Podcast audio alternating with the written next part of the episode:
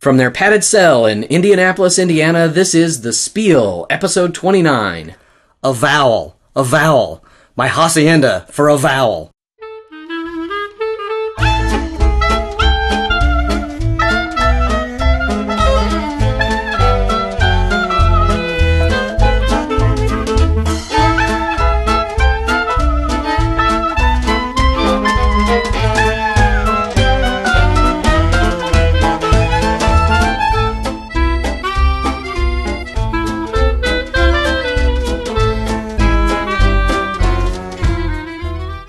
So, hola, amigos. Bienvenidos para el Spiel. Okay, I'm going to stop the Spanish right now because I've run out of my eighth grade Spanish. And pretty much taco is the only word I know, so.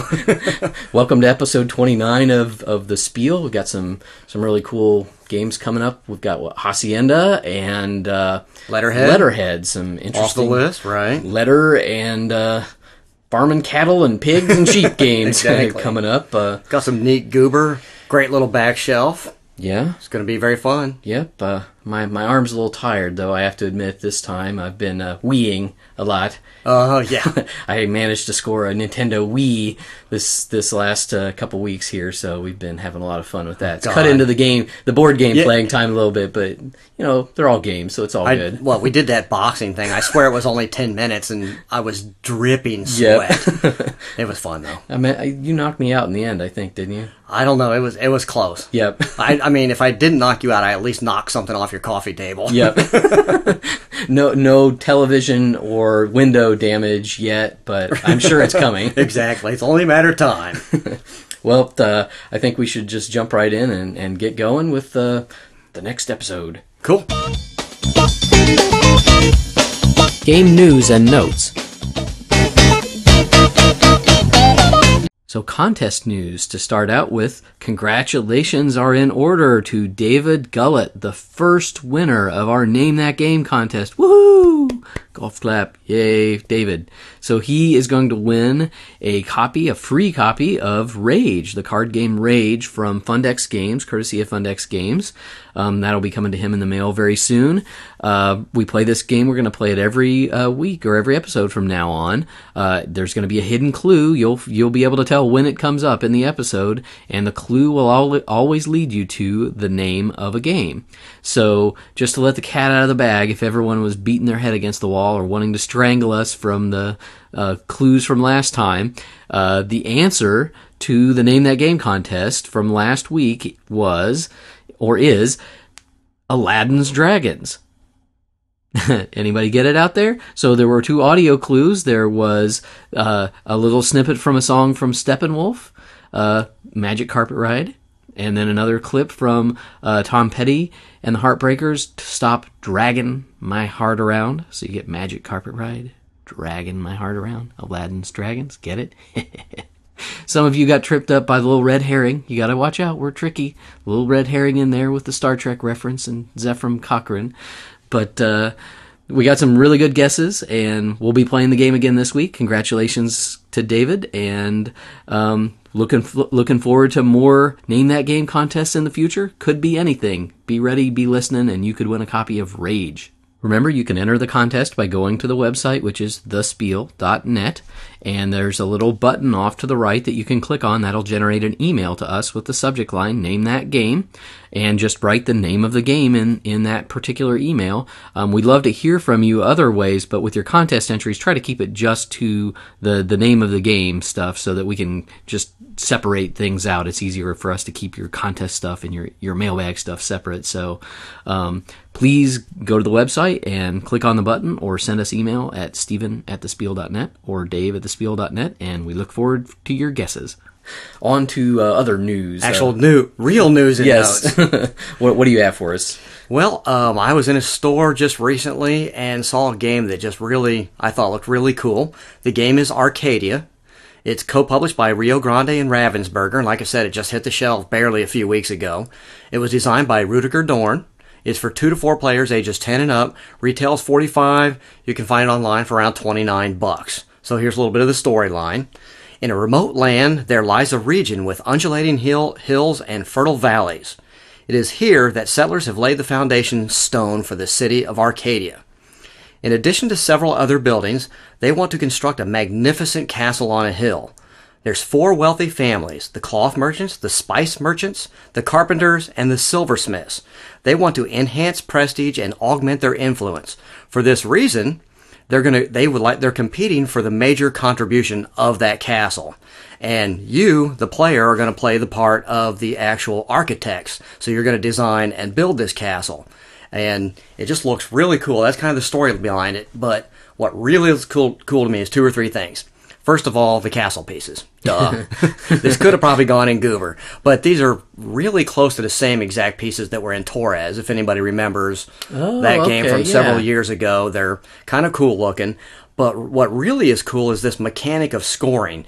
Every player has a screen, a player screen in front of them. You know, kind of one of those cardboard cardboard stand up things. Oh, yeah. And on your screen, you hang four banners.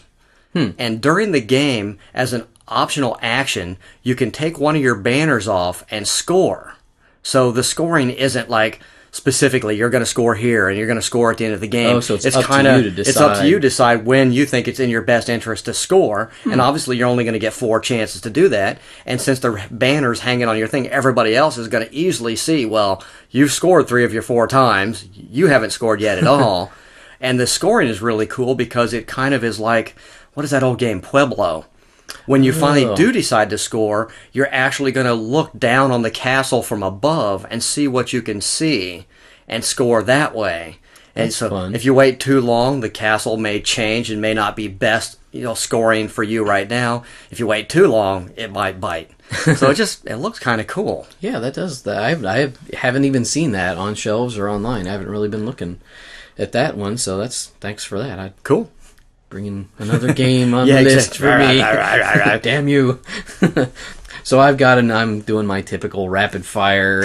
uh, not they, these aren't new games, but they're things of note about games that are coming up, as well as some just wacky news about games in general. So the first one is Valley Games, uh, who republished Die Macher, which we just covered.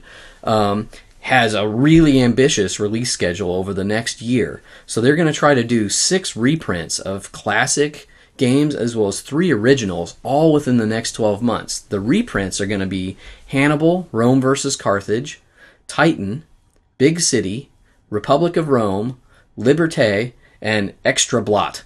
Which I don't Wow. even, I'm not even really familiar with. Extra, blot, I'm not all. familiar with, but the Um, other ones are pretty heavy. now they have a release date of uh, July for Hannibal, Rome versus Carthage, but the rest of the titles are a little thin on details. Of the originals, I think I failed to mention that the originals are Containers, Municip- Municipium. I'm, I'm butchering the name easy. I was say easy for you to say. Uh, Super and Supernova. Those are the three Oh, okay. original titles. Their claim is that all nine of these titles are going to be released within the next 12 months. Wow. They're ambitious and eager, and I certainly hope they're able to pull this off. It's really cool to see a company that's looking uh, backwards and forwards at the same time. You know, there's a lot of great games that are out of print that could certainly Oh. find a new audience if they were available, but there's always room for new ones too. So it's kind of fun that they're splitting their efforts between you know bringing some Right, classic ones back as well as you know investing some time in coming up Have, with new. do they have any too. other games other than Die Macher? Are there um, some other things out there? 'Cause- Oh, I'll I'll put a link to their Okay. website. Die Macher's the thing that sort of That- put them on right. the map. I think they might have one other original, Oh, and they have big. I think they've announced Big City, but they don't have a release date. Okay. and they have Hannibal, Rome versus versus Carthage, which is coming out in July. So look Wow. forward to some really cool That's stuff. neat. And it's a Canadian company. I think I failed to Oh, mention that they're based okay. in Canada. Canada. Canada. Oy, oy vey. so that's number one. Number two, there's a trailer for the new Talisman game online. Uh, if you go, I'll put a link in the show notes, and it's a little sort of goofy multimedia thing. But the cool thing is, at the end of it, you get a little interactive tour of the components. So it shows you the board and the pieces, and you can click on them, and they give little blow up things. So there's there's number two. That's awesome. If you're interested in the new version of Talisman, there's a little bit more info out there for you. And last but not least, this is number three is Hasbro. Uh, you know, we don't cover a lot of you know sort of family games, so I thought this would be a good one to to throw the the family Cool. you know traditional board games a bone. There's a new version of Life coming out by Hasbro that is sponsored by Visa.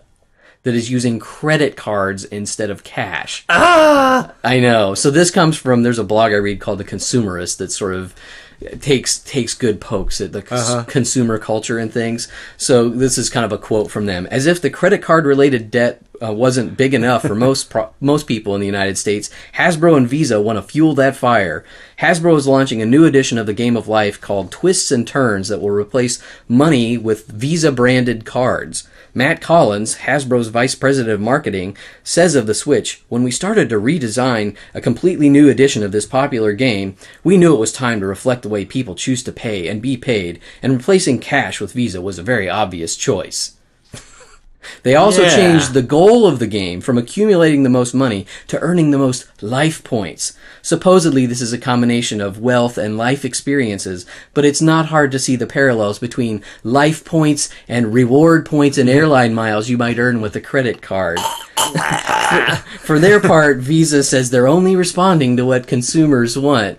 Uh, this kind of Are they actually? this kind actually, of corporate synergistic crap just oh it just makes my skin. Are they actually going to have like a little electronic swiper doohickey or? I think so. I don't know for a fact, but I, I think from what I've read, that's that's the plan. So yet another game. The, I- the, the comment at the end was, "How about a new version of Ants in the Pants, where the ants make it so terrible for the wearer that the Terminix man has to show them show up to kill them all?" You know, if you're gonna just sell out the game and just make it a shill for some corporation, I mean, you just cut out the heart of. It just shows why the kind of games we're gonna cover on the spiel Right. are going to find a foothold with a wider audience sooner, Exactly. sooner rather than later. Well, we have people to- people are yearning for cool games, not games that are sponsored by Visa. We can only hope that that game just falls on its butt. Yeah. I mean that's just horrible. Yeah, so uh, there you have it. Those are my three rapid fire news Cool. items of note. I'm stoked to see that talisman thing. Yeah. Very.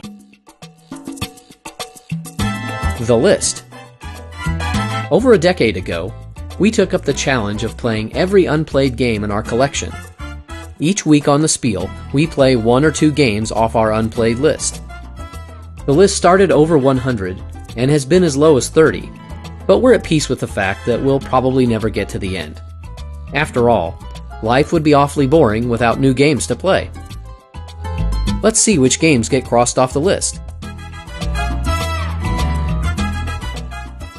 Welcome to the list. We got two great games coming up, and the first one is Hacienda. It was co-published in 2005 by Hans im Glück and Rio Grande Games. It was designed by Wolfgang Kramer. It's for two to five players, ages 10 and up. List for 40 bucks. You can find online for between 25 and 32 dollars. Here's a little bit of the story. Hacienda is set in Argentina at the beginning of the 19th century. As the owner of a small hacienda in the pastures of the Pampas, you will try to first acquire land and animals, then build additional haciendas, harvest your crops, and finally sell your animals at market. But beware, your competitors will try to lay claim to the fertile Pampas first, and they will stop at nothing to beat you to the markets. The winner will be the estanciero, or the landowner, with the largest and most important hacienda. So, in game terms, what you're basically trying to do is to build chains of land and animal tiles. During the game, these chains are going to earn you pesos. At the end of the game, during scoring rounds, they're going to actually earn you victory points. So, obviously, at the end of the game, the player with the most victory points wins the game. So, before we go on to the game, I thought I wanted to talk about pompous Because I remember when we were playing this game, we were all like, I've never heard of that word before. Obviously, it leads you to believe that it's some type Oh. of a plane Oh, yeah. or something like that. In but Argentina. exactly, but it's a specifically is it describes the fertile South American lowlands that are found in the Argentine provinces of Buenos Aires, Las Pampas, Santa Fe, and Cordoba. And apparently the climate there is so absolutely perfect that the the soil for agriculture is just awesome and it's a place where you can pretty much grow any darn thing you want. I was completely ignorant of the word pampas, so I looked it up, found out what it is. Now everybody knows. I might not I might have been the only one that didn't know that. Now he's pompous about Yeah, knowing the oh, word God. pompous. No, stop. Sorry. that was good though. Okay. So let's get into the game. Let's first look at some of the uh, components. We got a great little game board. It's a double-sided game board. On one side of the game board has it has a symmetrical map. On the opposite side, it has an asymmetrical map. Uh, the game we play was on the symmetrical side, and I think they even suggest wait till you've kind of played a few games before you go flipping to the other side. Because there's there's certain advantages that the asymmetrical map you know once you You know exactly, exactly. So basically, the board is made up of um, hexagonal spaces. Some of the spaces have water in them. Some of them are market spaces. Some of them are pampas spaces, and there are land spaces. Now, the interesting thing to say about to tell you about the land is that the lands are in a single chain that kind of meanders around the board for some reason in the shape of a dog bone. I'm sure there's a reason, but that just just thought I'd bring that up. um, of course, around the outside is a scoring track, um, and there's a scoring track on both sides. Um, also comes with the game. There's a lot of cards. You have 80 land cards. Each land card represents one of the land spaces on the board. So you've got mountains, forests, meadows, pampas, and so forth. Um, there's also animal cards, and there's four types of animals in the game. You've got cattle, horse, pig, and sheep. So those are the two types of cards, the land and the animals. You also have some hexagonal land tiles, and these come in the five different colors of the players. So when you play a, a land card, you'll use these tiles to mark the board to say this is my land space. Um, coincidentally, also there are animal tiles that match the animal cards. So if you play a pig card, you're going to lay down. Guess what? a, a pig, pig tile. exactly. Um, also, there's some water tiles. These come in four different sizes. There's like a one hex size, a two hex, a three hex, and a four hex size of little water tiles that you can play through the throughout the game. and they're kind of oddly shaped. yeah, they're they're really strange serves. shapes. They're they're cool, but yeah, they're not just straight lines or anything. They're kind of wacky, meandering things, just like water would do. Hmm. Go figure.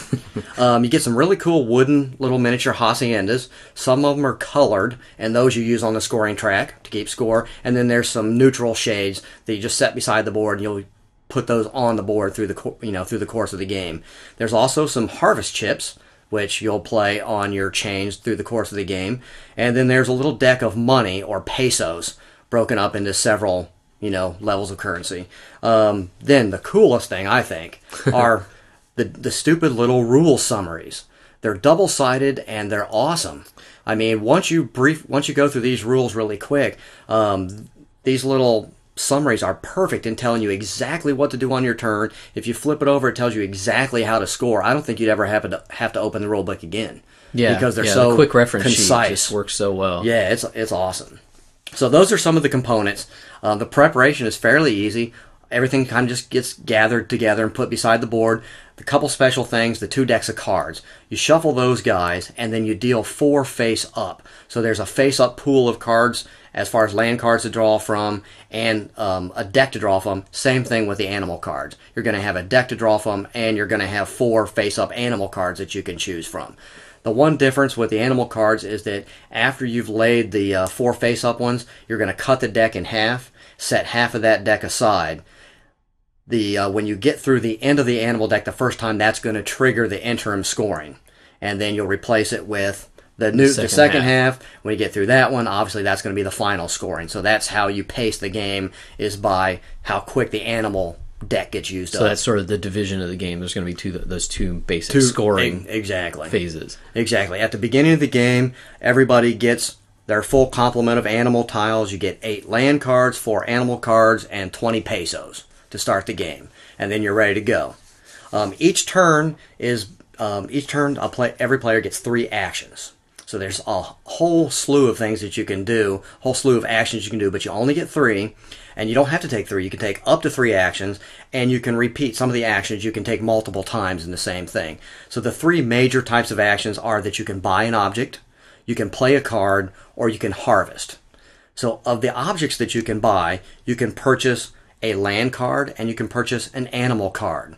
This is pretty simple. You'll pay two pesos to draw a card off the top of a deck, or you'll pay three pesos to draw from one of the face up things. Since you already know what's going on, they hit you up for a little more. Not a uncommon mechanic. Yeah. When you draw one, you'll obviously replace it with a new one, so there's always four up. And like I said, with these land cards, you can choose to do this multiple times. So you can do that all three. Exactly. If you wanted to buy three land cards, you're good to go. Uh, the other two things that you can buy are the haciendas and the water tiles.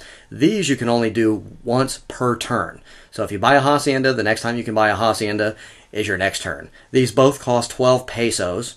Um, a hacienda gets played on one of your either your animal tiles or your land tiles, and will kind of give you some bonus points when you get to the scoring rounds.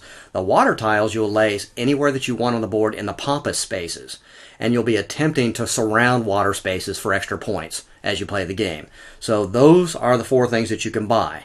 Playing cards. Obviously, there's only two types of cards. So you can play a land card. Like I said, the land cards have a type of land on it that match the land on the board. So if you were to play a mountain land card, that means you're going to take one of your land tiles that has your color on it and you'll place it on a mountain space. It's pretty simple. The only one that's a little different than that is the pompous land card.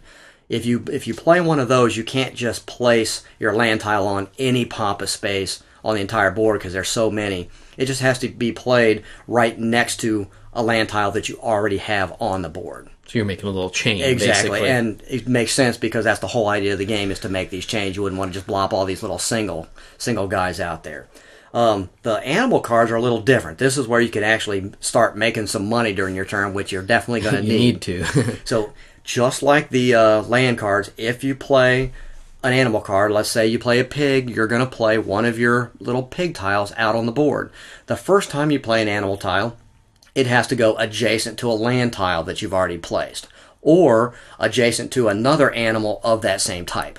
So if you're going to place a pig, if it's the very first time, it'll go next to one of your land tiles. If you've got other pigs out there, then you could place it next to one of those other pigs. So you can't place cows with pigs. They can be next to each other in their own little herds, but they just can't be in the same little chain. you couldn't alternate cow Ex- pig, cow exactly, pig. exactly. So now, what's cool about placing the animals is that you're attempting to run these animals up to one of the markets. You're trying to essentially deliver them to the market. So if you place one of these little animal tokens right next to one of the sides of the markets, then you're going to actually earn pesos based on the number of animals in that chain and the number of land tiles in a chain that extends the animal chain, if that makes any sense Go over that again. it's it's really confused me. It's really weird. It's until you play it, it's actually hard to. But if you've got a chain of three pigs, and at the end of that chain, it's attached. It's always going to be attached to a land chain because you had to start there. You actually now get to count all the tiles in that land chain. Oh, So you would combine those, that total of those, and you'd get a peso for each one of those. Got it. And there's there's actually six sides to each market, and there's ten markets on the symmetrical side. So there's sixty chances for the players to actually take their herds to market and get pesos for them. So that's how you do the animal cards. And then the very final thing that you can do on your turn is to harvest. And this is kind of cool. There's these little harvest tokens that lay beside the board. You can just pick one up. They don't cost anything, and you can lay it on one of your land chains that already that doesn't already have a harvest token on it. And once you do that, you're going to get 3 pesos for every tile in that chain. Pretty simple. The cool thing about this is there's not very many of these. There's maybe 8 sitting beside the board. So once they're all used up, you can still take this action, but you're going to actually have to remove one of these from an opponent's chain, land chain. Now, this is unfortunately not cool for you. It's bad. You need it, but as soon as you remove that from their land chain, they now have that They chain empty and and they can score it yet again or get pesos for it again.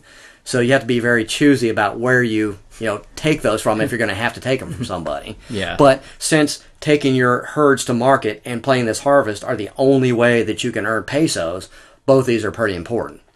So once those are all the actions you can do.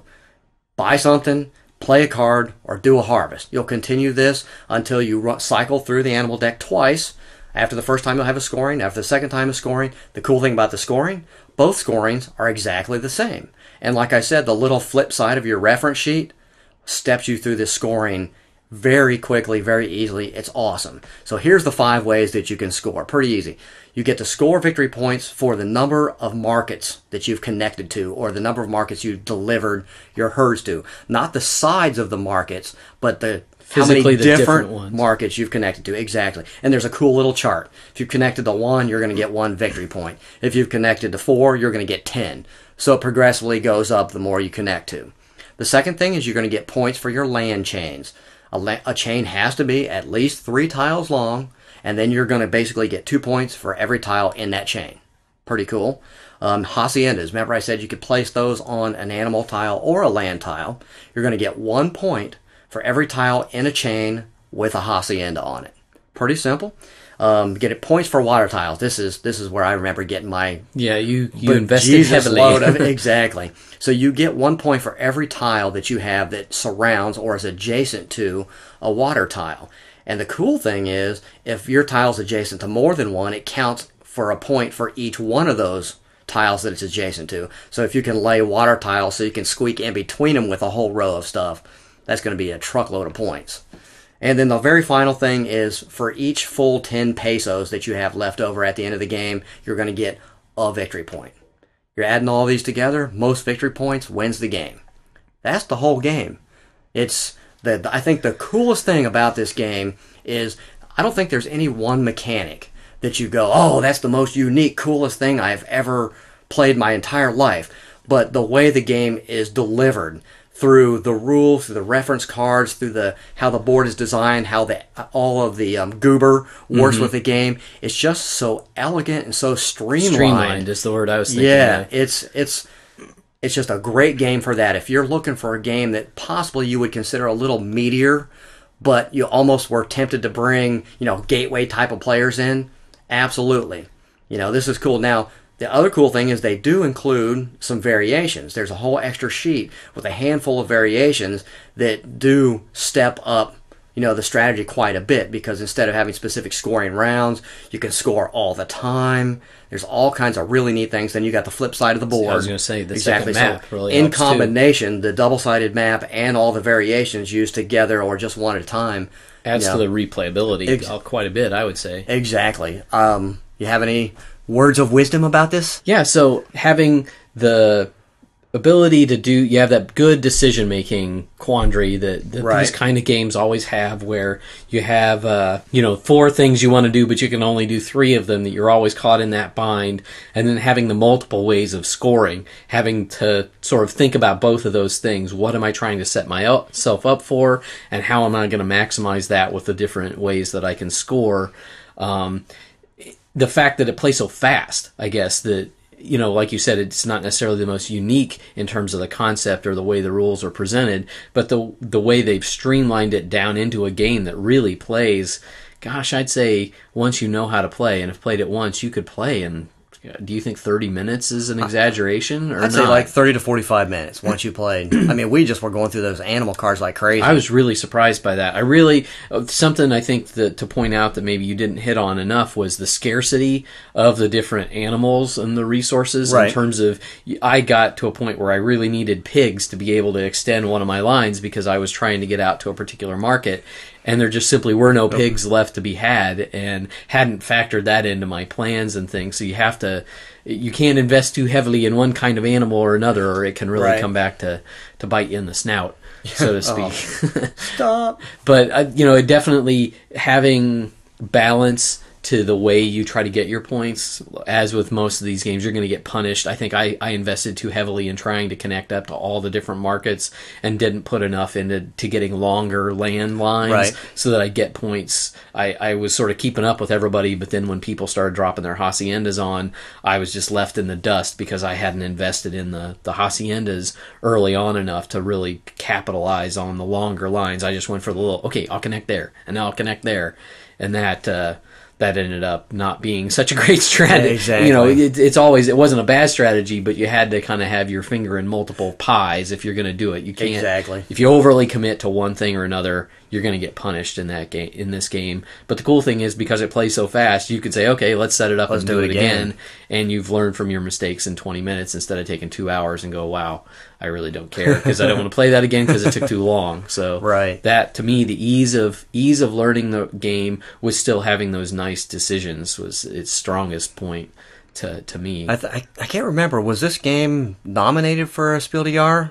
I, Ooh, I, you're putting me on the spot. I Yeah, don't. I- I, don't know. I, I think, it, was, I think, it was in the list of nominees, and, and I think it was. It'd be it'd be a strong running, knowing their criteria, you know, for picking. Yeah. uh, Spiel des Jahres. This would be, I can see, have been a strong contender Mm-hmm. for that particular award. The the only knock I have on the game, period, are the uh, the land tokens and the animal tokens being double sided in an effort to give you the greatest possible mix of tiles during each game. So, you know, maybe one game you're going to need 50 sheep, and the next game you're not going to need any sheep, but you're going to need pigs. They've kind of double sided all the tiles with the animals and the lands to give you that flexibility, but when you're playing them, it is kind of, it gets a little tough sometimes. Like, well, I know I have a pig here somewhere, damn it. oh, where is where? And you flip two or three things over and you finally find the pig that was on the opposite side, you know, Yeah. a chicken or whatever the. And the know. scarcity, just so to allay confusion, the scarcity I'm talking about is with the cards, not the tiles. Right, Because right. you always you have tiles, Yeah, you're you- probably never going to have that issue. Yeah. But because physically there are only a certain number of animal tiles, and that really determines the the course of how the game is going to be played Right. out. There just physically are only so many of each animal, and Yeah. you're not going to be able to play maybe as many as you would like to because they're already in somebody else's hand or have already been played. the fun thing with this game, just like any other game like it, you've got those four face-up cards. You're always waiting, like Steven said, he's waiting for a pig. He can't get it, he can't get it. And of course, the next person to draw off the top always gets a pig. Yeah. You know, Steven couldn't get a pig for his life, but we could all get pigs. Yeah, no yeah. problemo. that which is, I mean, that's just the way those games go. yeah, exactly. So first game off the list, Hacienda. I would definitely highly recommend this game to anybody. I think it would fit a wide, you oh, know, Oh, yeah. variety of audiences. Your your description with the gateway thing was a great one. It's be a Cool. good introductory Euro one, I would say.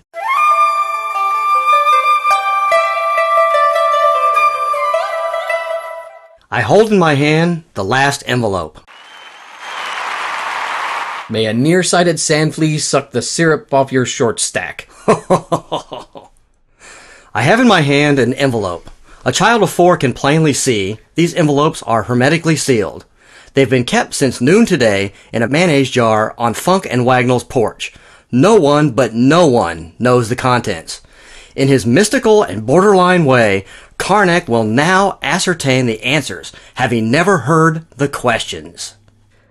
The answer is Lapsang Souchong Candy from Charleston. And the question is, name that game. So the second game is Letterhead. It was published in 2000. Kristen and Herbert Lawson uh, are the designers. Atlas Games is the publisher. It's for one to nine people, so it even has some solitaire rules, which is pretty cool. Um, and the the basic game plays in 10 minutes. It sort of varies because there's so many games that come with it. Um, it retails for twenty dollars, but you can find it online for fifteen ninety five around that price. Um, so here's here's the rundown on Letterhead. Letterhead is a dynamic word forming card game. Players create words using a special deck of cards that have letters instead of numbers and points instead of suits. Missing a crucial letter? No problem. Canny players can bluff their opponents into thinking they've got every letter that they need. So social skills and emotional intelligence are just as important as your spelling ability, which is good for the guy sitting across the table from me. Uh, so the cool thing is Letterhead isn't just one card game. Included with the 124 card deck are rules for 14 additional games. Uh, but before we go into the extras, let's go over the basic rules to the basic game of Letterhead. So each player starts with a five card hand, and the rest of the deck in the center of the table is a draw pile. Just like Quiddler or any standard word game, each card has a letter and a point value listed on the card. Wild cards, however, are going to take on the point value of the card they represent, which is a little different than if you think like a blank tile in Scrabble where it isn't actually worth anything. So on your turn, you're trying to form a word that'll score you the most points. You can draw cards to add to your hand, but your hand can never have more than 10 cards. The trick is that your word score is going to be based in part on the number of cards that are in your hand. So the more cards you have, the larger the word you have to form to score a big bonus. Um, you're going to get bonus. You're going to get points for the values of the letters that you play, just like you would in Scrabble. But in addition, there's this bonus chart that's based on the length of the word that you play and the number of cards in your hand. These bonuses make it enticing to draw extra cards, but it also puts extra pressure on you to lay down an extra long word to really cash in on the bonus.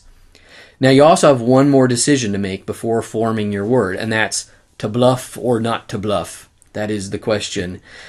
You can play all the cards in your word face up and simply score your word as you would, you know, in most other kind of word games. You add the values of the cards and then you get you use the little chart to figure out if you get the bonus. Or you can do this other thing, which is try to bluff your opponents and perhaps score even more points by bluffing. So instead of placing all your letters face up, you can place some of your cards face down. Your opponents must then decide whether to call your bluff or not. If they don't call your bluff, then you get the points for all the cards that you play, even if they don't spell a legal word, plus any bonuses. If they call your bluff and you have a legal word, then you score an additional 10 points for each person who incorrectly called your bluff. Now, if they catch you and they call your bluff really bad, you don't score any points and you lose your turn completely. So it's high risk, high reward to bluff. Um, last but not least, one of the extra cool th- mechanics about this game is that the draw phase in this game is open to all players at all times. So that means that anyone can draw letters into their hand at any point in the game, keeping in mind that the hand limit is 10. Now remember, you're going to be stuck with the cards that you draw, though, until you actually play some cards. Or once you get to 10, if you want, you can take a turn to pass to chuck your hand and get a whole new hand of five cards and start over. But you can't just take cards willy nilly because you're actually going to have to do something with these cards uh, and score some words with them at some point before you're going to get more cards into your hand. Um, basically it's a point game you play to a certain point total you can play to whatever point total you want really generally the games are going to take uh, 10 minutes to play tops i think we ours lasted maybe even less than that in our first go around Right. um, in addition, I, you may remember you may remember I mentioned that there are 14 other games just to give you a little snippet of some of the other games. So that was Letterhead, the basic game we covered. There's also Word Slam, which is a raucous party game requiring quick mind and quicker hands. You try to be the first to recognize a word using shared cards and slam your word onto the table before anyone else. There's Vultures, where every word you play becomes tasty carrion for the player following you to feast upon. There's Red Handed, where players are racing desperately to earn cards they can use to catch the opposition red handed. Um, Seven Letter Stud, which is a classic poker game with a twist. The best scoring word is the one that wins the showdown. Kind of like Parlay, if you remember Right. Parlay from, I think, episode 16. I think I got that one down. Um, Take a Letter, which is a wicked variation of the old parlor game Concentration, uh, which is cool. And then they've got actually a couple different solitaire uh, versions that you can play. So to me, the cool part, extra cool part of this game is the fact that you have one bluffing added into this in a really interesting way um, that actually encourages you, even if you have a legal word to bluff because you know you might want to put that A upside down that's only worth one point because you know it's only going to score you one point if you play it face up and you might entice someone into thinking well eh, he's he's lying he's actually got QXVRB with the silent K That would be my end. word. so you could get extra points if they call your bluff and you actually have a legal word. The bluffing mechanic and the fact that, you know, even if you don't like the basic letterhead game, you've got 14 different ways to try this game. Exactly. Before you There's- pitch it out the window. There's got to be something you'd like in there. More than likely, five, four, three of them are going to hit with you. How often do you get a game like that where you get a, a second try? You're like, well, I didn't like this one. Let's try the next one. For a game that, you know, it's a little pricey for a card game. I'll admit Right. that up front because it really is just only 124, you know, deck of cards. But I think you get a, a good bang for your buck in terms of the replayability. What do you think? I think the the best thing that this game had going for it was the ability for you to draw a card out of turn anytime you wanted. Because one thing that most word building card games suffer from, if anything, is let's say you've got six people playing and you've just taken your turn. Now you have to wait for five other people to look at their cards, figure out their words, and sometimes it can take a long time. And with this one, you can go, I'll just take another card and see if I can get something. I'll just take another card. It's not always a great thing to take tons of cards, but you you're you can actually be playing the game while the other people are taking their turns. Yeah, you're already plotting your, yeah, and your I just think because usually you can't do anything. Oh, here's the letters I got. Until I draw another one, I know that I have no words. so you don't have to wait for your next turn. You just draw that other card. Maybe you'll have all consonants, so you know you have to draw. Mm-hmm. You know, and you can just do it out of turn and keep going. It's I thought that was like way cool. Mm-hmm. The other thing is the bluffing thing. We've played several other, you know, card-based word games. I think this probably has the best bluffing mechanic I think par- parlay is up there with it, but parlay is much more trying to be a poker and a word yeah, game exactly. both, and so it's constrained by Right. having all the poker bluff. Exactly. You know, the way you bluff is very much fixed into the Poker-esque. poker Yeah, way of definitely. bluffing. This one is much more just straight out. Right, and I, th- I think the bluffing is great in this game because if your word building skills are any good at all, you can. I mean, the bluffs you can come up with, you can convince people that you have one, two, three different words under there, and you may have none of them. Mm-hmm. It's just, I just thought it That, was really that kind cool. of wheel of fortune thing Yeah. where you have enough where they're like, well, it could be this word or it could Yeah. be that word. You have to tell them what word it is actually at the Right. end, but while you're laying them out, I can remember having that kind of Yeah, experience playing through it. And then the fun thing is, um, right there on your little scoring reference card, it shows you how many of every single letter Oh, is in the deck. Yeah. And so you can count. You can go, well, I've seen two of the three Ks. Now, Steven is trying to bluff me by turning that, what should be a K, upside down. Is that, did he really get the third and last K, or is he just pulling my leg? Mm-hmm. Or does he have a wild card that he's put exactly. under there? It's, I thought it was really cool. So I really, you know, I would encourage you if you like word games. The, the one, the one thing I have to mention is the graphic design on these cards is really bad. The the box art, The bo- the box art would turn so many people off. I don't find it particularly offensive or anything, but it's just so kind of out there that. I think that that probably prevents a lot of people from even taking this game seriously or giving it a, not taking it seriously. That's Right. the wrong phrase, but you know what I mean, giving it a shot exactly. basically. And even on the back of the box, it doesn't give you any pictures of the cards or anything like that. That No, I've- just some I've- missteps, business missteps in the way Right, this game was marketed that are just head scratchers. That you know, this game should be like Quiddler, where you could just say, "This is an awesome little Scrabble-like word game." Pick it up for you know ten to fifteen bucks, and you won't be sorry that you have this in your collection. And I can see a lot of people looking at the art of the box or the cards and going, "Huh? What? Yeah, I don't know." I had the game in my hand several times and went, you know, this just looks goofy. I'm not going to buy it. You know, and until you bought a copy, Yeah. I can't remember where you bought it, but until you bought a copy and we played, I'm like, wow, Yeah, I'm I always need to get being this. an English major. I'm always the sucker for the word game. So I'm like, well, that's a word game. I'll I'll take Give it a, a- give it a shot. shot, And, uh, boy, am I glad that I did because I didn't one, I didn't realize I was getting 14 games in one, which is awesome. And two, the you know the ones that we've played have actually been really really tight little Right. you know examples of what you can do with with just letters and numbers on a card. Good job as far as the, the design goes. A little, Right. you know, Eh. C, C minus on the graphic design, but we'll, we'll we're infinitely forgiving if the game is actually fun, and this Bingo. one I thought was fun. So there you have it. Second game off the list was Letterhead, and that brings the list down to 141. Only 141 games Wow. to go, Dave, and we we can end the show, I guess, because we'll play them all. well, we'll we'll play those next week. yeah, get right on that. Backshelf Spotlight. These games need some love, and we're going to give it to them. The back shelf Spotlight shines on those games that may have slipped past your attention. Classic games, rare games, obscure games that you may not know about, but you should. If you're looking to branch out and try something new, this would be a good place to start. So no connection for the backshelf spotlight. We did kind of a special since we're kind of switching up the rules a little bit. Um, we're doing all the forum posts now for the backshelf spotlight forum, and the first to sort of kick this off to let everybody have a chance at this new way of doing it.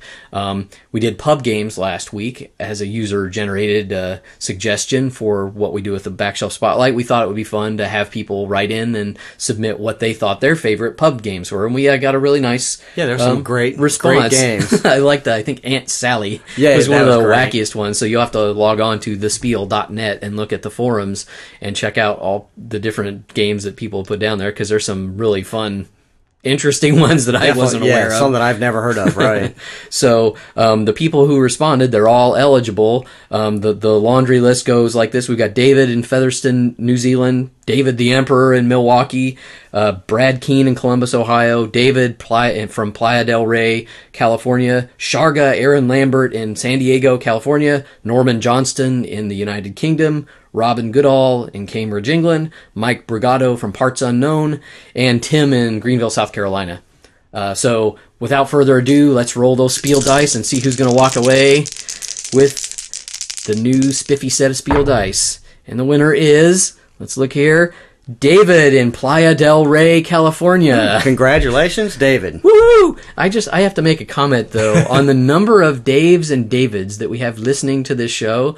I'm beginning to think that we should rename the show the Dave, a show about Daves and the people who love them. Exactly. Are there no Stevens out there? Come on. Nope, they're all Daves. And I've got some. We've got some Kool Aid made up too for. Great. I, do I have to change my name to Dave? Is that what you're trying to tell me?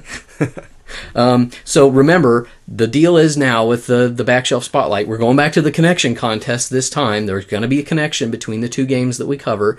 We're going to have a, a forum post called Episode 29 Backshelf Spotlight Connection, and we want you to post your answer to what you think the connection is between these games there, so everybody can participate and you all can kind of brainstorm between the lot of you and maybe come up with some good answers or possibly even the mystery connection. Um, the other reminder is that we record the episodes usually on the Wednesday or Thursday of the week before. Before they come out on Monday. Right. So any entries that come in, I mean, you're welcome to participate in the forum anytime, day or night, but to be eligible for the Spiel Dice, obviously, you have to get your guesses in before we actually go to air and record the darn episode. So just keep that in mind that that Wednesday or Thursday is kind of the the theoretical cutoff date for putting your guesses in if you want the dice. Participate anytime, day or night. We love to hear from you at thespiel.net on the forums. On to the actual backshelf spotlight. The two games are Quarto, and Flinch.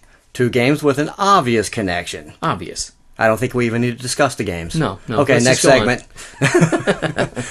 okay, so the first game up is Quarto. Classic, classic. I know it hasn't been around that long, but I think everybody considers like it's been around a hundred years. Abstract strategy games, this is in my top 10 yeah. easily. So Quarto was published by um, Gigamic in 1991. It was designed by Blaise Mueller. It's for two players, ages eight and up. Retails for 30. You can find it for 26. Um, Quarto is an abstract strategy game that has all wood components. It's really cool. It's basically a four by four board, just a little grid. It's much fancier than that. It's little neat circles on the board and everything, but it boils down to just a four by four grid, and there's 16 pieces. Each piece has four attributes. It's got a color, a height, a shape, and a solidity. So each piece is either dark or light, tall or short, square or round, or solid or hollow. So those are all the characteristics. Basically, the object is to place the fourth piece in a row where all the four pieces share at least one of those characteristics in common. Now, sounds easy. It sounds like tic tac toe on steroids. Exactly. but- It sounds like, yeah, okay, that doesn't sound cool. But the coolest part is that your turn consists of choosing the piece that your opponent will play. So you're not actually playing a piece on your turn. You're picking a piece to give to your opponent to play on your turn. So you could almost say that the object of this game is not to place the fourth piece in a row. The object is to not give your opponent the piece that is the fourth in a row Absolutely. which is just it's I don't think I don't think I know of any other game I remember asking you that I, this. yeah that I can think of at all you know where basically when if your opponent does win they've won because you gave them the winning piece Yeah.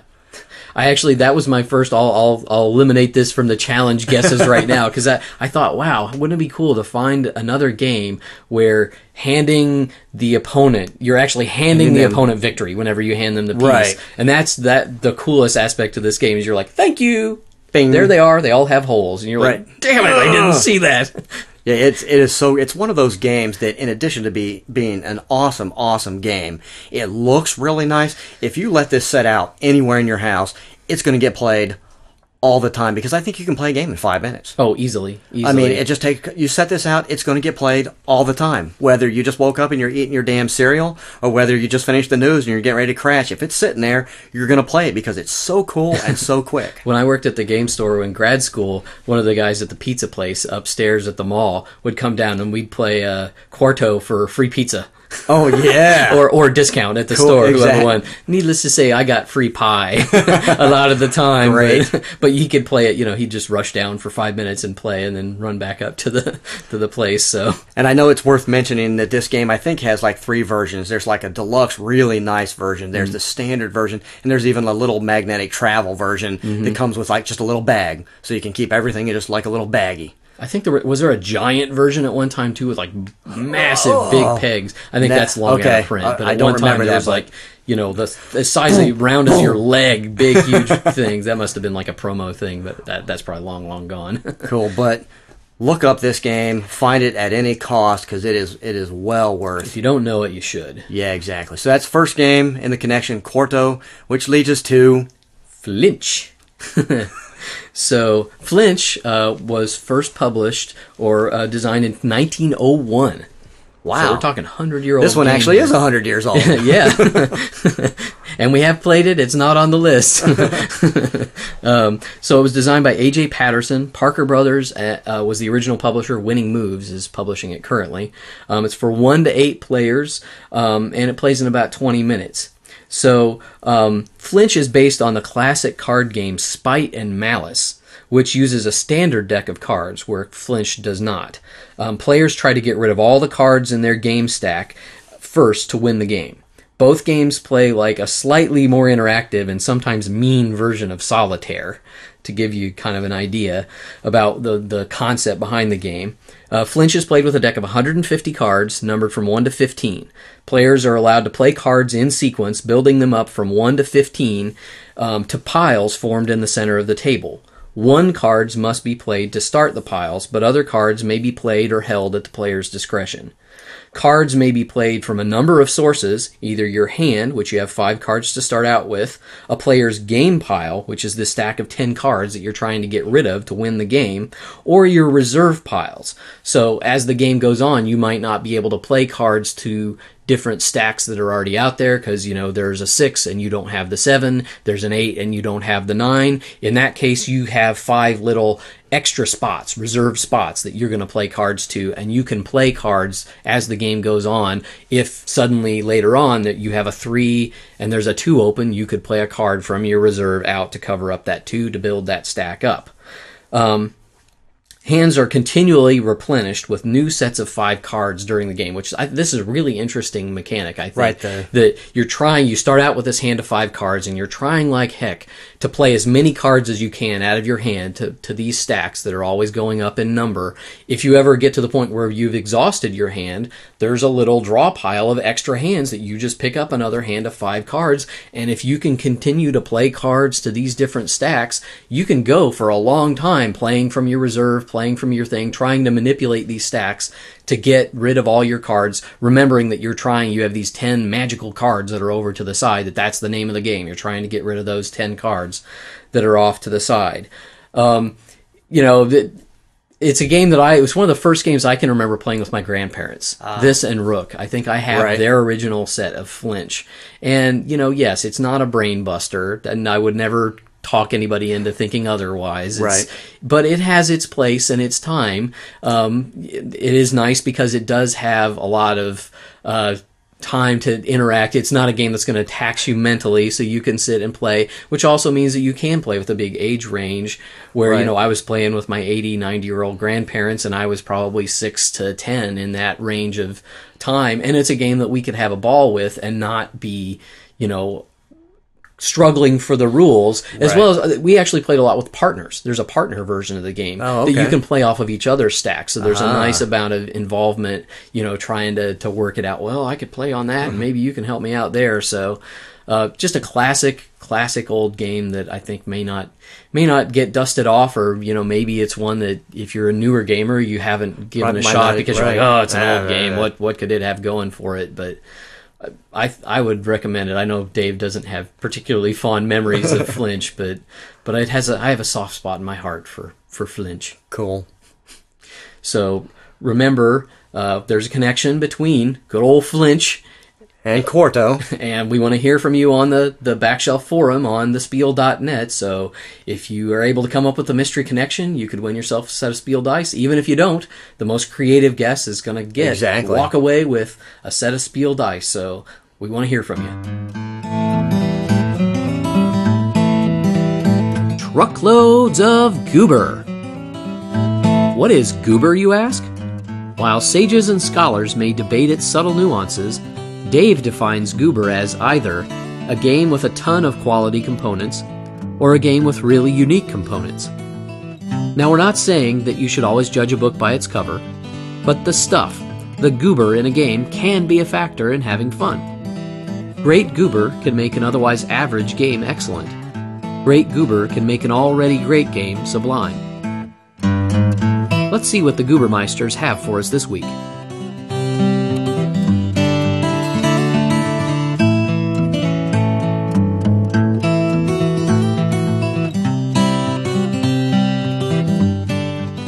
Okay, my turn. Uh, this episode like for the been a goober. while. It has been. I don't know how that worked out, but I haven't picked a goober for a while.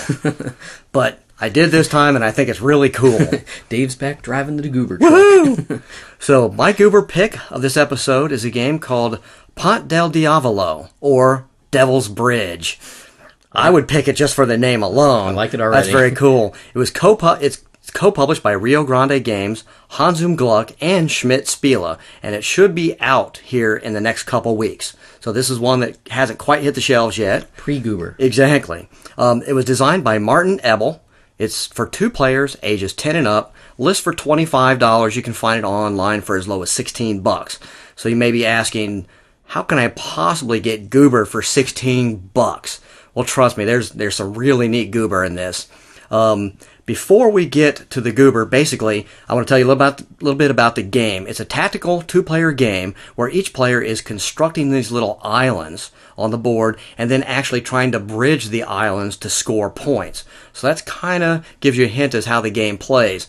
I first was interested in this game obviously because of the picture, because of the goober. But when I did a little digging before we get to the goober, there's two other really cool things that this game has going for it. First of all, the author of the game, Martin Ebel, is without a doubt given kind of a tip of the hat to Alex Randolph and his game Twixt. Which, if you don't know Twixt, it's a classic, classic 3M bookshelf game that's been out for a long time. It's a great little game that I think kind of has its basis in Go. It has this thing where you can stretch these ladders out across the board and everything. And if Martin has taken Twixt and kind of brought it to the next level and given it a couple new mechanics, I'm super excited about playing this game, goober or no goober. Yeah. I had no idea that that's what this game had going for it, you know, before I saw the picture. That sounds great. So that's really neat. The second thing is the title Devil, Devil's Bridge made me go, what the heck? There's got to be a real bridge named Devil's Bridge. So I looked it up. I was just for my own interest, and it has this really cool story attached to it. so I have to share this. Devil's Bridge is actually a bridge, and it's somewhere in Tuscany. The townspeople, when they wanted to build this bridge, couldn't quite do it on their own, so they made a deal with the devil. the devil would build the bridge for them. The only thing that the devil would get is the first one to cross the bridge, he would get their soul. Well, the townspeople were pretty smart, so they sent a pig across the bridge. so the only thing the devil got was a pig soul. Well, the devil was not too happy. So he distorted the, the bridge and turned it into this really strange, high arcing, goofy shaped bridge. And you'll see why that's important when we start talking about the goober. I just thought that was Those crafty Tuscans. yeah, exactly. I thought it was painfully cool. So, okay, let's get on to the goober. First of all, you get one kind of small square game board, but it has this lip around the outside, so the center is recessed down inside. So through the game, you'll be playing these wooden tiles, the uh, island tiles, that look very similar to like a blank Scrabble tile. They come, okay. um, they come in two different colors, so you can tell, you know, whose island is who whose. That goes down on the board. Um, you got a little cloth bag to keep those guys in, and now the goober that I thought was so cool, you have 15 wooden bridges. And they are a really strange sea foam green color, but they're a really big, high arching wooden piece. And when I first saw it, I'm like, man, this looks so cool. Why would you make these big, oversized, strange arch? Obviously, they're copying the real Devil's Bridge, you know, it being a strange high arch. That's really cool. You know, and the game just looks gorgeous set up. I hope it plays really cool. And like I said, there's only 15 of these, and it's kind of a small, a very affordable game. But as far as looks go, this the goo, it's just gorgeous. I hope to get this puppy very soon. So there you have it, Goober for this episode, Ponte del Diavolo. The Game Sommelier, or Right Game, Right Crowd. Like matching the perfect vintage with a delicious meal, The Game Sommelier finds the right game for any crowd, age, experience, or personality. Each week, one of us must pick five games to meet a fiendish challenge. Each week, one of us must earn the right, the honor, to be called the Game Sommelier. Here's Dave with this week's challenge. Okay, so Steven is in the hot seat this episode, trying to pick five games. We had a great challenge sent in by um, Andy Miner. It was a really cool challenge that had Steven trying to find five games that they could play on their lunch hour. The games had to not have a really involved setup, not have tons of components because they only have about an hour. They want to spend the majority of that hour actually playing the games, not setting them up or dealing with all that stuff. So let's see what you came up with. Well, this was this was fun. This was actually the difficult part of this was winnowing it down to five. Actually, Right. a different kind of challenge than usual. Usually, it's like, man, I don't know whether these five. It was finding the right five that I thought Cool. would work. So I I aired towards just as a little preface to my picks here. I aired towards games that were really pretty short.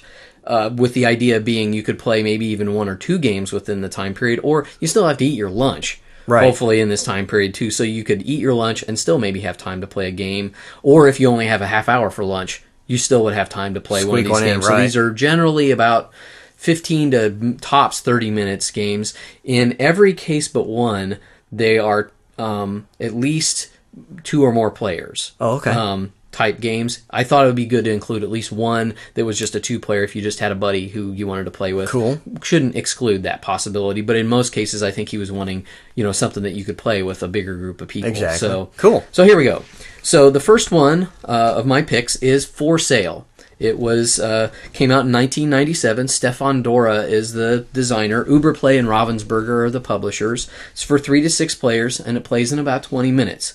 So this is a fast-paced game about buying and selling real estate. Players first bid for several buildings, including you know big high-rises and cardboard boxes. Uh, all so runs the gamut, in other words. And then after all the buildings have been bought, you try to sell the buildings for the greatest profit possible. It's a little, might be a little loud and rowdy. I know he talked about you know, like not wanting to include Snorta, but I think you could contain yourself well enough. Yeah, you definitely Play- could. Super fast game, easy to teach uh, to people, non-gamer or gamer alike. It would be an easy game for people to pick up on, and uh, it plays for three to six players, so you could play with a small group or a fairly big group. Um, so there's number one. Completely awesome pick. One of the best little auction games that you can play, especially in a 10, you know, 15, 20 minute game. Thumbs up. Great pick. Okay. Number two, thank you. Uh, number two is Poison. 2005, Reiner Knizia is the designer, Playroom Entertainment is the publisher. Again, three to six players. This one's a little bit longer, 30 minutes, um, but I you could easily fit it in within a lunch lunch break. I think the first game might take 30. I think you could actually play it in less once everybody's familiar with the basic concepts behind the game. So in this game, players are choosing a potion card from their hand to add to one of three colored cauldrons, being careful not to let the pot total go over 13. The player who causes the cauldron to go over 13 must take all the cards within it, trying to avo- avoid taking a potion mixed with poison.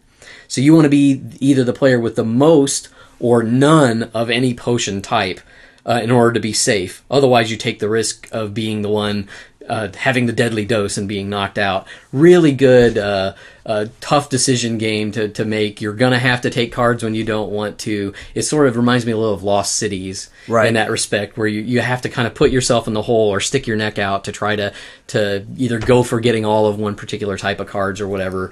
Again, easy to learn and has kind of that feel of even though the theme is a little weird of a more classic type card game. You know, it's just Right. numbers on the cards and whatever. It wouldn't be hard for non gamers to pick up. No, this is one of my family's favorite little games. Since I taught them, they love this. And the cool thing about this, as far as a lunch hour, the three cauldrons. After you've learned the game, you technically wouldn't even need the three cauldrons. They're just That's three. true. They're just three piles on the table. Absolutely. You know, great game, great pick. Thumb number two. Number three, I'm going out on a little bit of a limb here because this is one I haven't played, but um, it's called Fairy Tale. Uh, it's 2004. Satoshi Nakamura is the designer. Z-Man Games is the publisher. It's for two to five players. Plays in about 20 minutes. Gets fabulous reviews, and this is one that's on high on my priority list to actually track down and get a copy and play, just because I've heard so many good things about it. So in this game, your players are building hands of cards through a card draft. Uh, then you're going to play cards trying to build sets or runs like in Rummy and to interfere with the cards that are being played by your, your opponent. Each card also has in addition like little special abilities and things that it can do that you can mess with people, um, from what I understand. A few games may be needed, needed to learn the icons or all the different cards effects to be, you know, like a master at playing. But after the game, after that, the game becomes fast paced, deeply involving, and surprisingly tactical from, from the research that I've done on it. And I, I just think it's cool. It's a Japanese uh, designed game. You don't see very many of these sort of modern style uh, board or card games coming out of Japan like that. Um, but this one gets really good reviews, and I think would fit the fit the bill. The average playtime's twenty minutes, two to five players. What do you think? Cool. I, I think it sounds great. I've actually never heard of that game. By the description, it sounds really cool. Um, I'm going to have to do a sideways thumb only because I, I don't have enough. knowledge to Fair enough. to say anything. But it sounds really. I just cool. didn't know that you knew about that No, one. I- I wasn't. don't. It was one that's on my radar, but we don't own or haven't played yet. But it seems like it would totally fit the bill and good way to encourage people to look out new stuff. Yeah, it sounds fun. too. So uh, let's see. Number four on my picks is Tsuro, 2005. Tom McMurchie is the designer. WizKids and Kosmos are the publishers. Two to eight players, and this game plays in 15 minutes. Probably even can play faster than that. It's simple, fast, and beautiful little abstract strategy game. You lay a tile before your own token to continue its path on each of your turns. Your goal is to keep your token on the board longer than anybody else, but as the board fills up, it becomes harder because there are fewer empty spaces left. And other players' tiles may also extend your path in directions you don't want it to, kicking your piece off the board or into a spot where you just simply can't play a tile. Um, unbelievably easy to teach to anyone. I mean, it's just you know you put your little stone on there and you follow Follow you the path. follow the path, and that's pretty much it.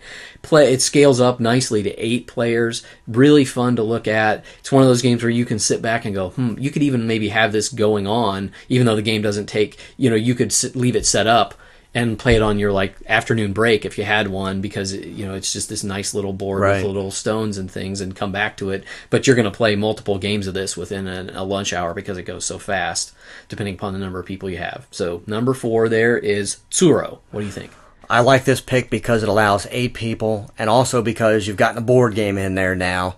Because it, sometimes it's not always easy to play a, a full blown board game Mm-hmm. type of thing, and this is one of those board games that plays really fast and quick, and actually is a lot of fun. It has a lot of replayability. I mean, you just shuffle the deck right back up and go again Mm-hmm. once you finish. And I love the little soap stony Yeah. type of little pieces, little pieces, yeah, yeah. little guys. But yeah, that's Stone that's a obelisks. fun little game. Another thumbs up. good goober i guess too. That's Yeah, the way to put it. exactly. um, so last but not least another good goober on the end is hive. This is my two player game. 2001 John Yianni and gigamic or John Yianni is the designer gigamic is the publisher. It's a two player game plays in about 20 minutes. This one i'm taking a little bit on faith too because i haven't played it but i've had people hounding me now for months saying you must play hive. So it is coming soon i promise people.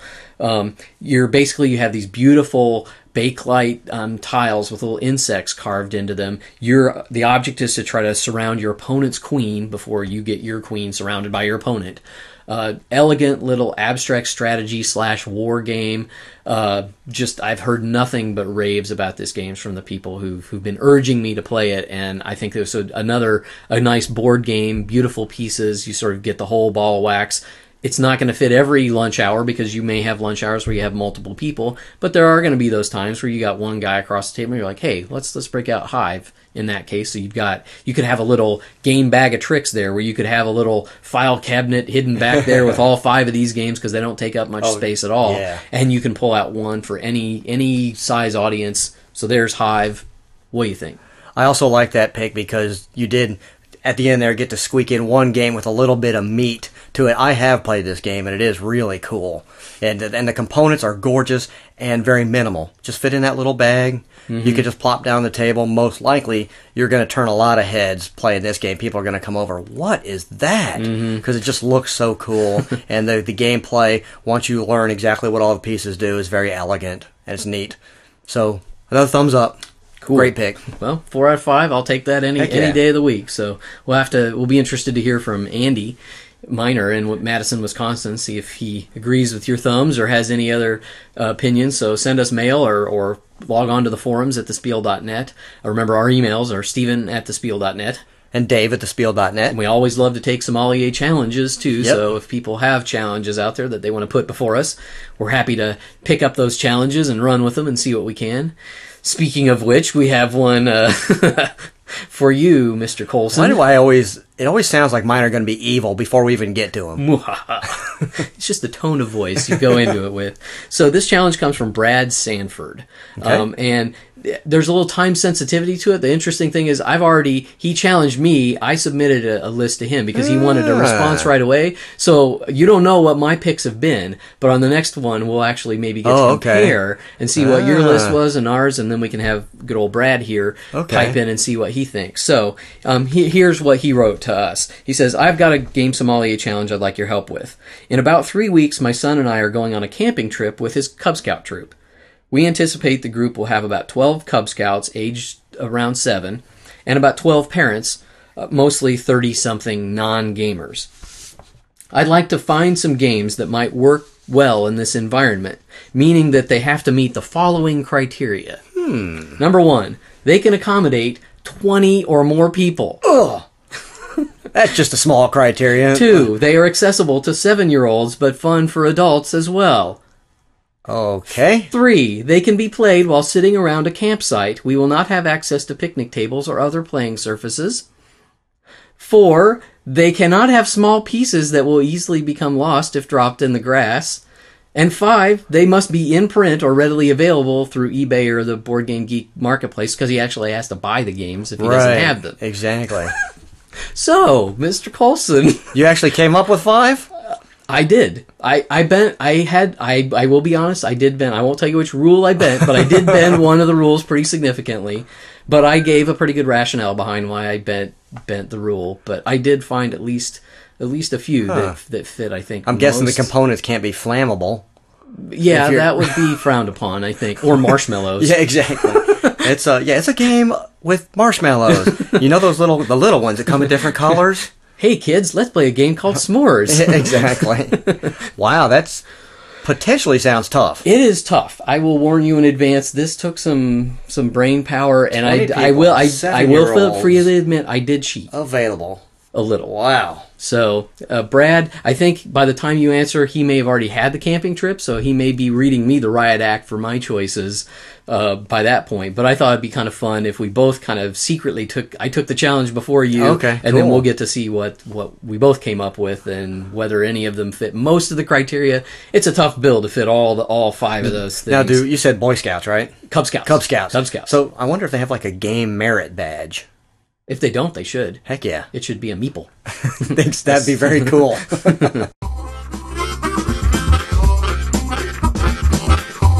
Mailbag.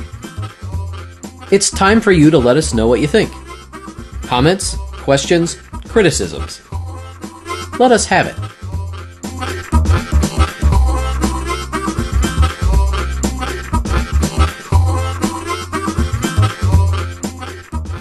So we have a game nickname to award to a generous donator to the Spiel cause here. Congratulations, and a game nickname are in order to Brandon the Caballero Pennington. Thank you very much, Brandon, for donating to the Spiel. We appreciate it. Just a goofy way of us saying thanks to anybody who donates to the Spiel site. You're always going to get a game theme nickname. So, Brandon the Caballero Pennington, thanks for keeping us going.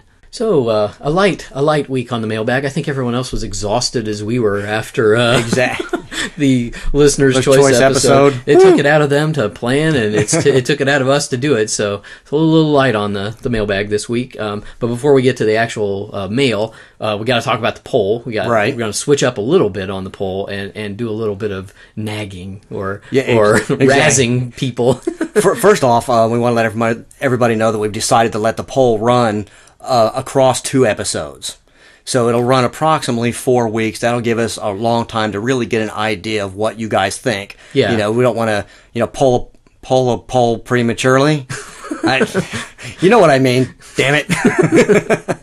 But we thought that you know it'd be cool if our targets always get at least hundred people to respond to each of the polls because that seems like a good data set to be able Right. to, to make some kind of opinion. So that having been said, yeah, so the current poll, the question, just as a reminder, is uh, what's your favorite classic card game? With the choices being uh, euchre, bridge, cribbage, canasta, hearts, pinochle, go fish, scopa, poker, and rummy.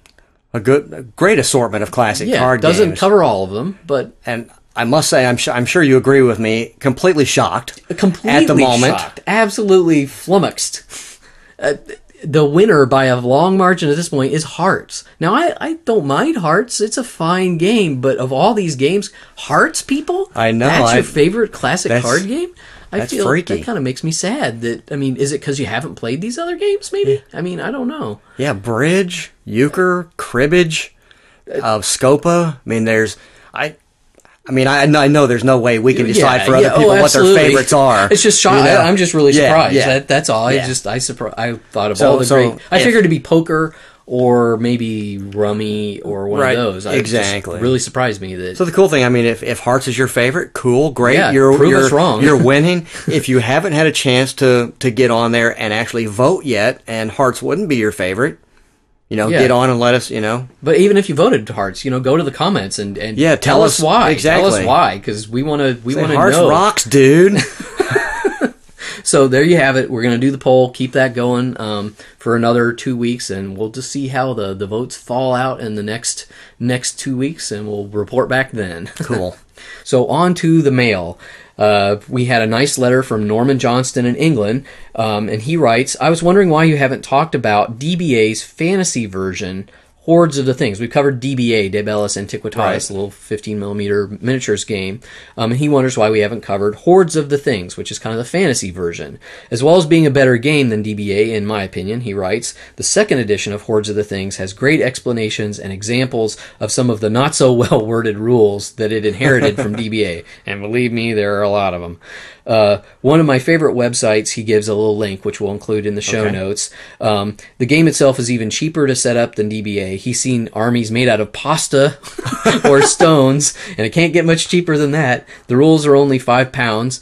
Um, if you haven't played it, he recommends seeking it out. He even sent me a little more uh, detailed rundown on what it would take to, to morph my little Welsh army into a, a hordes of the things by adding a couple dragons or things like that. It, it just sounds really cool. So and- was there ever official miniatures?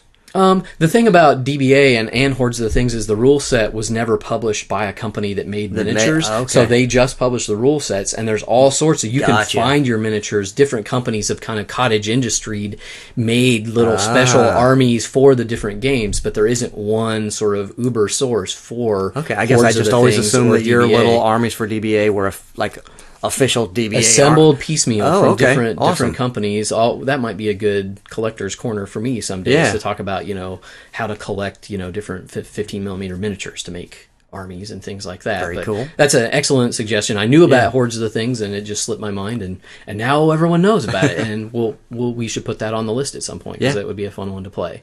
I'd love to. Uh, so next We got a great email from Victor Hogg, who, um, if you remember the Sommelier Challenge that involved Lost, Lost on the last episode, we were talking about Locke playing a game at his lunch hour, and we said we couldn't remember what that game was. So Victor sent us in an email, and he said, actually, it's kind of a mishmash of a little bit of this game and part toy, and he's right. When you take a closer look, it looks like a Risk board, but it looks like there's little army soldiers sitting on Mm-hmm. it. So technically, you could say it was Risk. I think that's what we were both thinking, but it's really kind of a mish mishmash of different game Yeah. parts and toy parts. He sent us a link to the picture, so I'll include that in Cool. the show notes so you can see the the picture from the actual episode if, if you care to, to see Yeah, yeah, what- exactly. what's going on. Um, because I, I was thinking it was Axis and Allies, I think, because of the little army men Ah, yeah, on exactly. the board, even. And I, I just remember Clear- thinking it was Risk. But, understandable why we didn't Oh, go, oh, it's that it's game that now that we see the picture. So. so thank you very much, Victor. Very cool.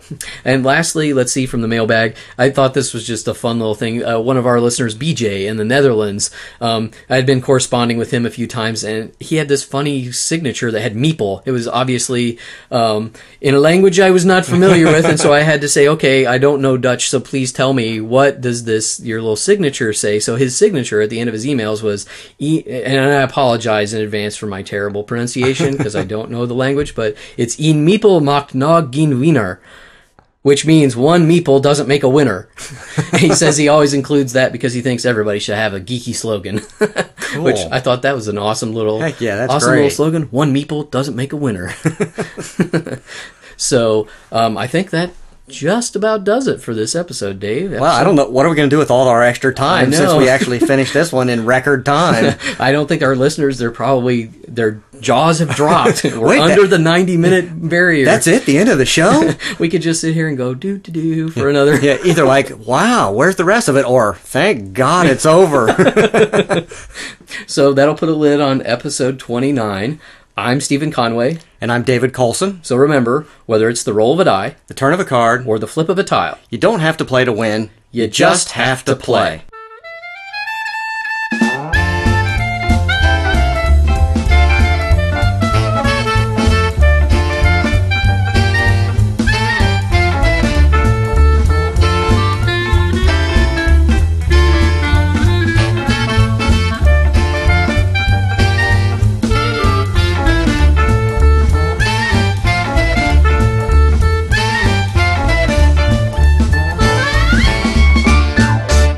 In Meeple macht nog geen winner.